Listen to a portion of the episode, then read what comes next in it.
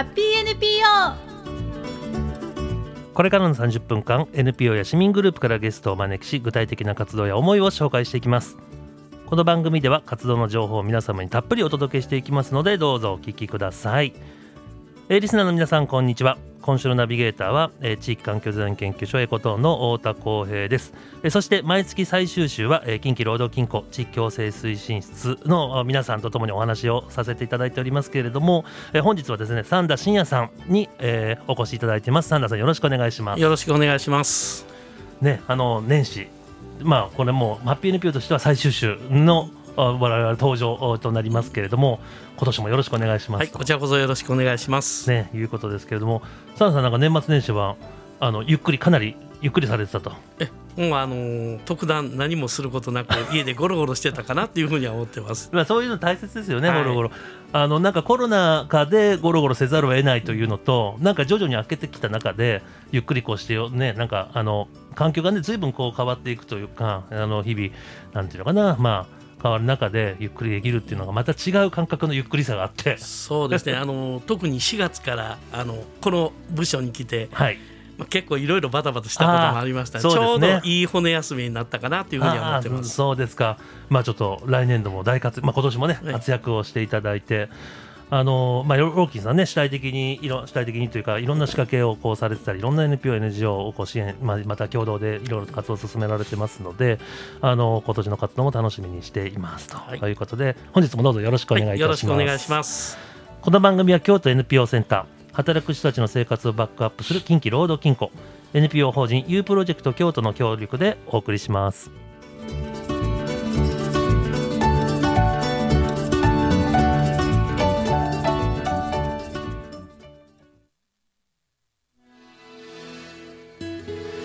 さて早速本日のゲストご紹介させていただきましょう。本日はですねえー認定 NPO 法人、えー NPO あ滋賀 NPO センター代表理事の安倍義弘さんをお迎えしております。安倍さんよろしくお願いいたします。よろしくお願いします。ね、あの滋賀 NPO センターということで、あのね、ここ京都には京都 NPO センターがあって、で滋賀の中間支援をされているということになりますが、あのもうね、あの以前にもご出演いただいたことありますが、滋賀 NPO センター、多分滋賀出身の方も京都のリスナーの方にもすごい多いですよね。またあの働き滋賀から京都にこう働きに来られている方もたくさんおられると思いますし、滋賀 NPO センターさんを通していろんな活動に参加しているよって方もいるかもしれませんけれども、あのどういうう団体か少しご紹介いただいてよろしいですか？はい、えーっと2009年に、えーまあ、県内でそういういろんな市民活動支援やってる人たちに呼びかけて作った NPO です。まあ最初小さくてでちょうど震災2011年に震災起こった年に、えーあまり滋賀にはその災害支援する NPO がなかったんでね、でそういうところで、えーまあ、し現地行った社協の人とか呼んで報告会やったら、まあたくさんの人が来て、うん。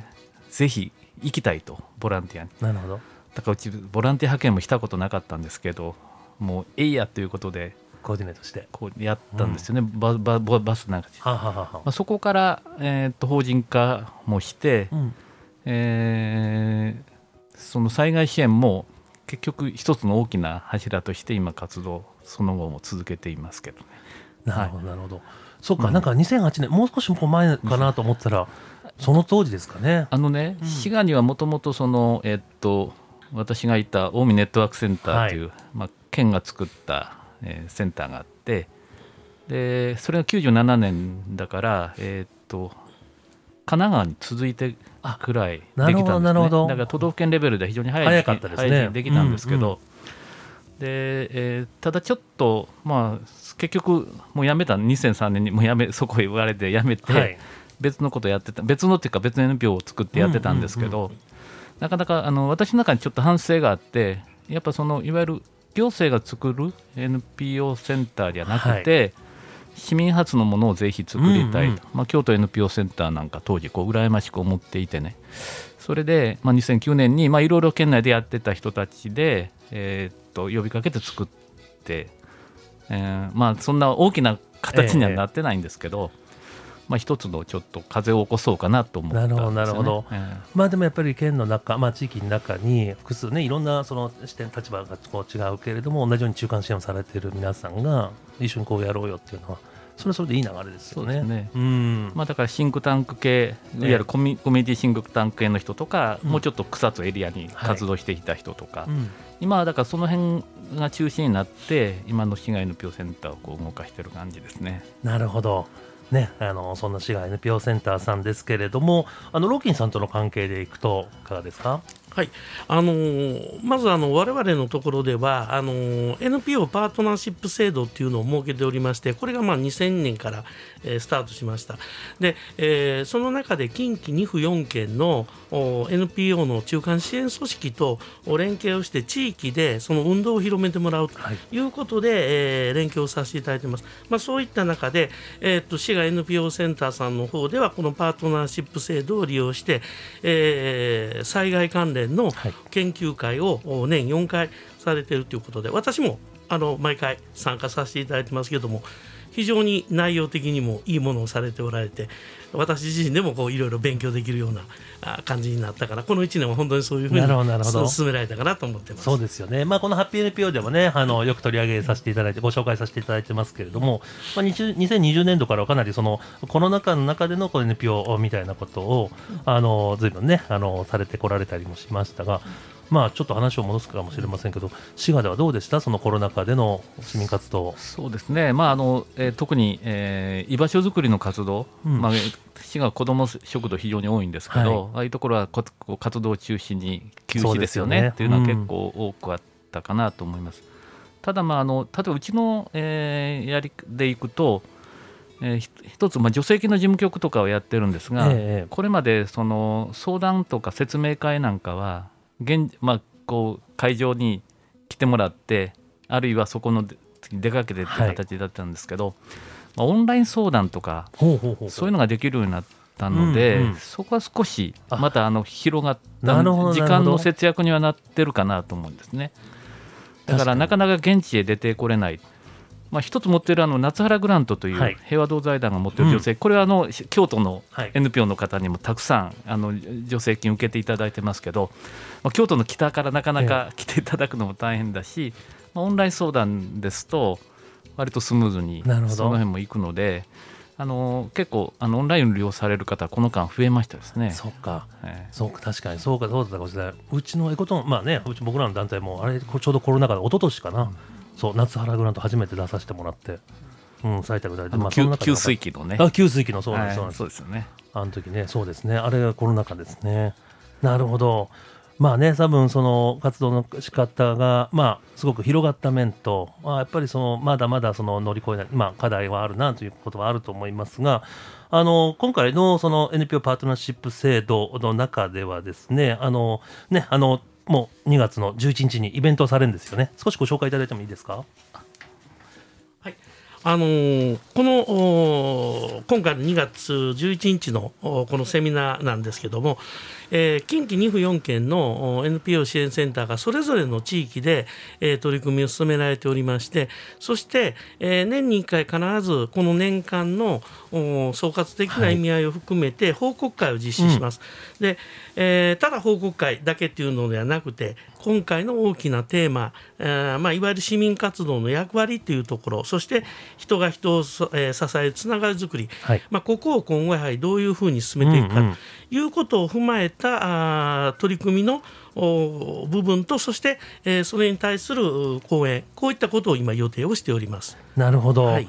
あのタイトルは市民活動の役割人が人を支えるつながりづくりを考えるということで2011年あ2023年2月11日ですね、そうです。うん、あの会場とオンラインとで、まあ、ハイブリッドで開催されるということですけれどもあのどうですか？この今回今回こう企画をされる中で、はい。うん、あのーえっとやっぱ若いね学識の人に話してほしいなと。ほうほうほうほう。しかも滋賀滋賀県ではい。活動している人、うん。ということで、えー龍谷大の川中大輔さんにお願いしました。えーっと川中さん自体はシティズンシップ教育企画っていうのをずっと我々共に育むと書いて教育ですね、ええ。ここはね。だからあの太田さんも先ほど同級生って聞あいてだから逆によく知っておられると思うんですけど、あのいろいろ言ってもなんか冷静にいろんなものを分析されるし、えっと、話きちょっと打ち合わせに行った時もね面白かったのが、うん。やっぱ最近なかなか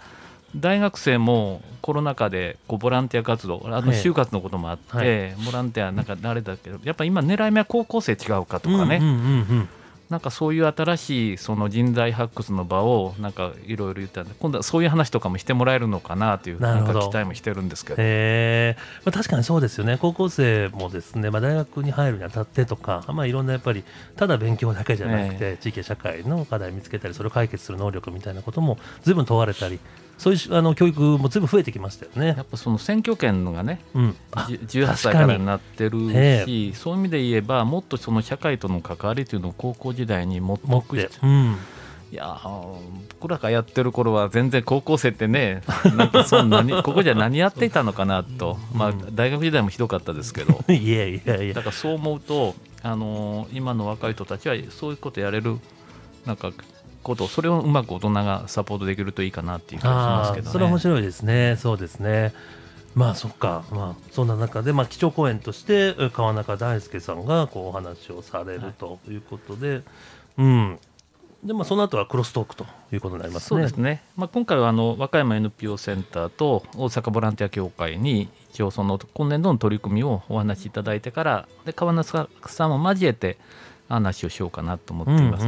まあ、ライブ感出したいので、ええ。あまりここでは何を話すかは。確かに確かに その通りその通りですね、今あんまり話しちゃうとね。でまだまだいろんな切り口があると思うのででそれぞれねやっぱり中間支援をされてきた人、まあ、川中さんは現場でも活動しながら大学の先生としてね、そうですね、うん。ええ。あの研究もされて学生をサポー今トしてもだからその、えっとシティズンシップ教育も引き続き活動されてるので忙しいんじゃないかなと思うんですよね。いや本当忙しいいつも忙しそうにされてますよ、ええ本当に。うんまあそれよく引き受けていただいたなと思って喜んでるんですけどいやいやいやいいと思います。やっぱりねそのまあ大学がやっぱりねあのそあの川中さんはあの流大のああっちのキャンパスですもんね。はいうん。なのでかなりその地域の中こう入ってってっていうのはやっぱり大学が果たす役割っていうのもいていろいろありますよね。ただねし社会学部ねうん。またこっちも深く深くさえ移るってあ話そうなんですね。あそうなんだ。あと 2, 2年後2年後。そうあですそうです。そうですかはい。そうですか。えーっていう感じなんですけど でも今の話になるとり確かに学部とかねいろいろまあ大学として編成があるでしょうけど、それでやっぱりいろいろ地域の流れも変わっちゃう部分も。そうですよね、うんあの立命もあの茨だいぶ茨城に滋賀から移ったのでええ草津からね、まあ、それもあるのでいや先先生との関係とかせっかくできたのにとかね、うんうん。あってなかなか難しいな。確かに。そういうのはありますよね。やっぱ滋賀はその法学とか総合政策とか、うんうん、その辺の先生がいないんです確よかに確かに確かに。行政系もね、えだからあの大体京都の先生僕も昔から頼んでるのは京都の先生が多くていやそれではまずいなとずっと、ええ確かに滋賀あんまりそのイメージがないかもしれないですね。ーあの昔はあの大学学生大学が一番少ない、はい今でも多いんですよね、うんすごく、そういう意味ではいろんなところが進出してくれてあの大学数は増えたんですけどなかなか、うん、総合系の総合大学っていうのがあんまりな,、えないというか。そっか。えうん。まあね、あの、とはいえ、滋賀滋賀の良さがあって、まあ、京都も近いですし、連携をしながらということでね、そうですこうされてきてます。うん。あの、ここで一曲ご紹介した後、えーもう少し深く聞いていきたいというふうに思います。えーご紹介しましょう。スピッツで、君が思い出になるまでに。京都ハッピー NPO 本日は市街 NPO センター代表理事の阿部義弘さんをお迎えしてお話をお伺いをしています。ねえー、と2月11日に、えー市民活動の役割人が人を支えるつながるづくりを考えるということで、えー開催をされますけれども、えー、とこの会場が「ハッシュタグ大津京」というところでここも面白いですよね。えっと、あそうですね、ハッシュタグってなんなんなんやっていうことなんですけど、うん。あのブランチ大津京という、はい。えっと大和リースがあの運営している商業施設、ええええ。まあ、元あの権利場やったんですけど、競輪場の後ね、うん。で30年の定着でやってるんですけど、うん。そこに大和リースが全国でまちづくりスポットという事業を地域の NPO と組んでやってるんですね。で市が NPO センターの方に声がかかって一緒にまちづくりスポットオーツっていうのを運営してるんですけど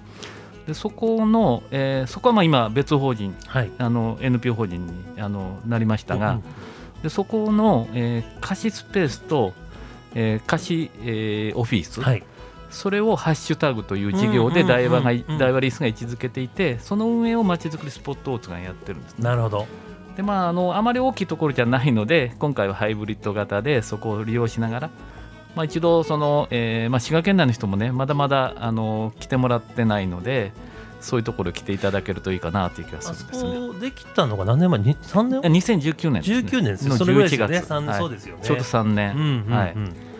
なるほど。そでもそういう中をね、まあ、京都だとあの市民活動できる、まあ、そういうね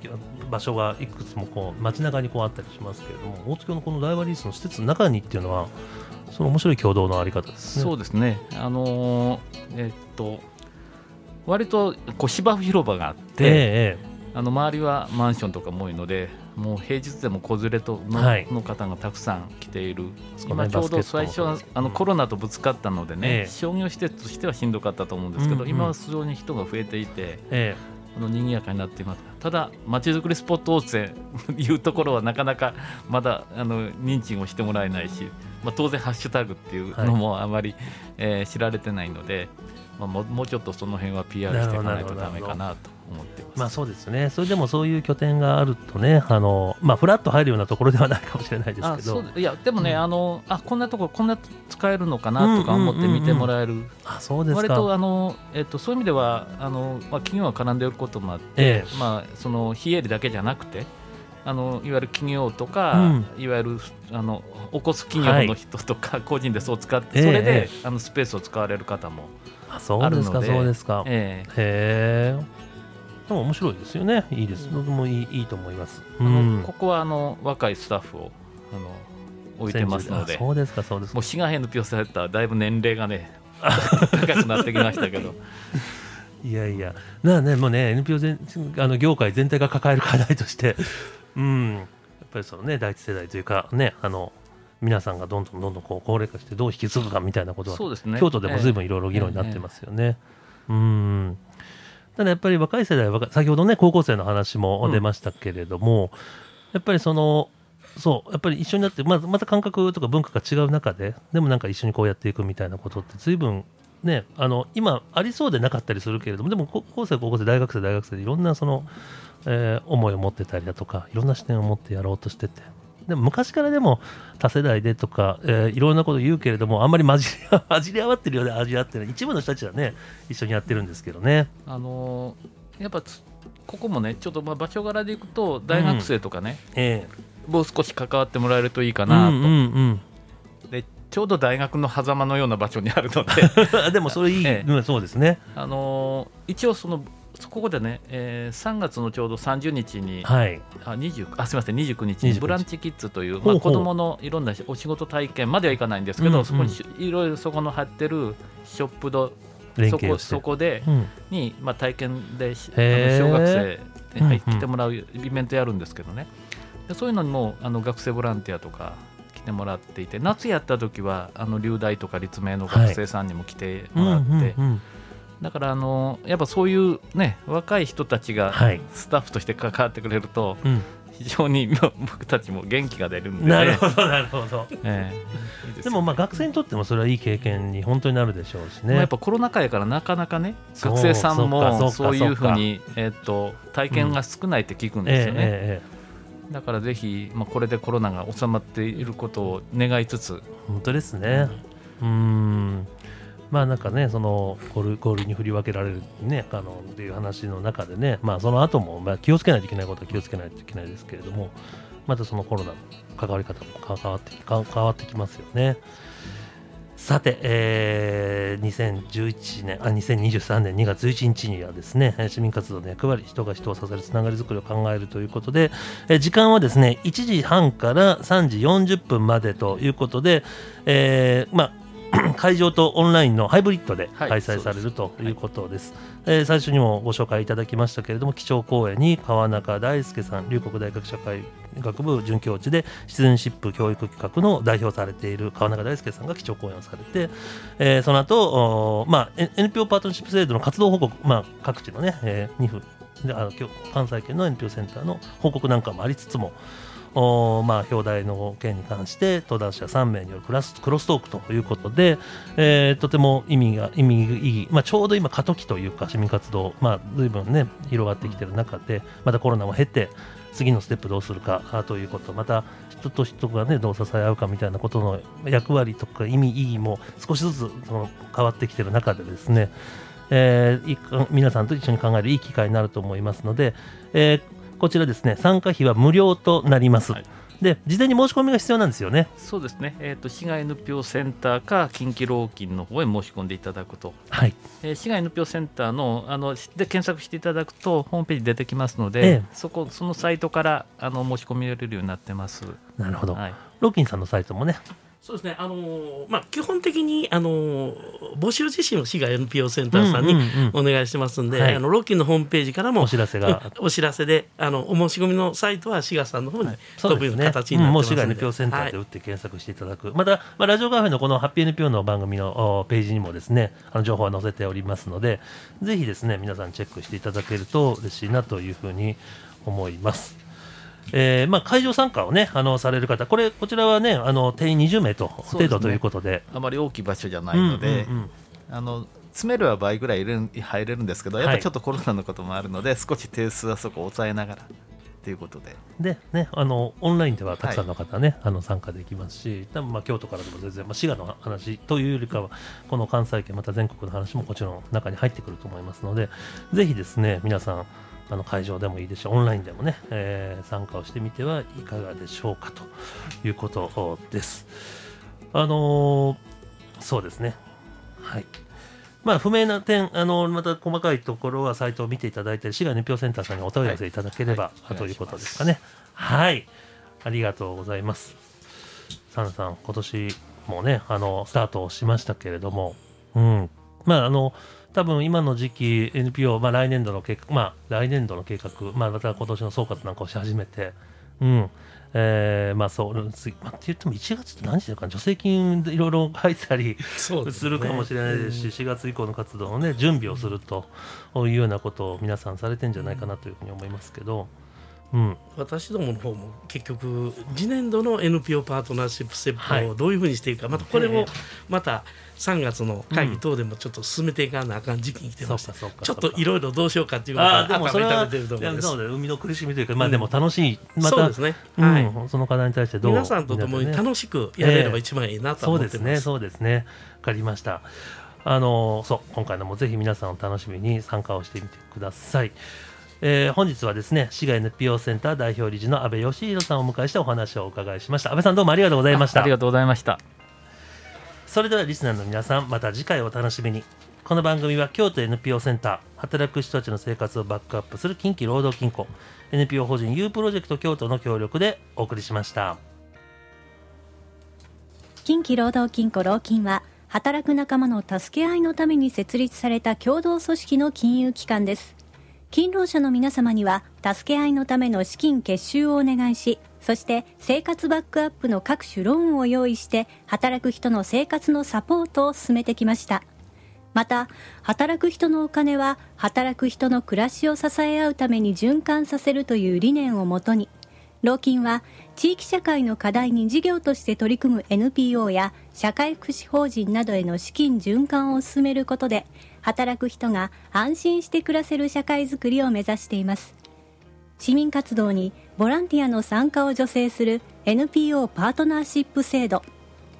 NPO 活動の助成金制度。近畿老金 NPO アワードなど豊かな地域社会づくりを目指し取り組んでいます。預金もローンも老金で。詳しくは近畿老金のホームページをご覧ください。またお問い合わせはフリーダイヤル0120-191-968 0120-191-968まで。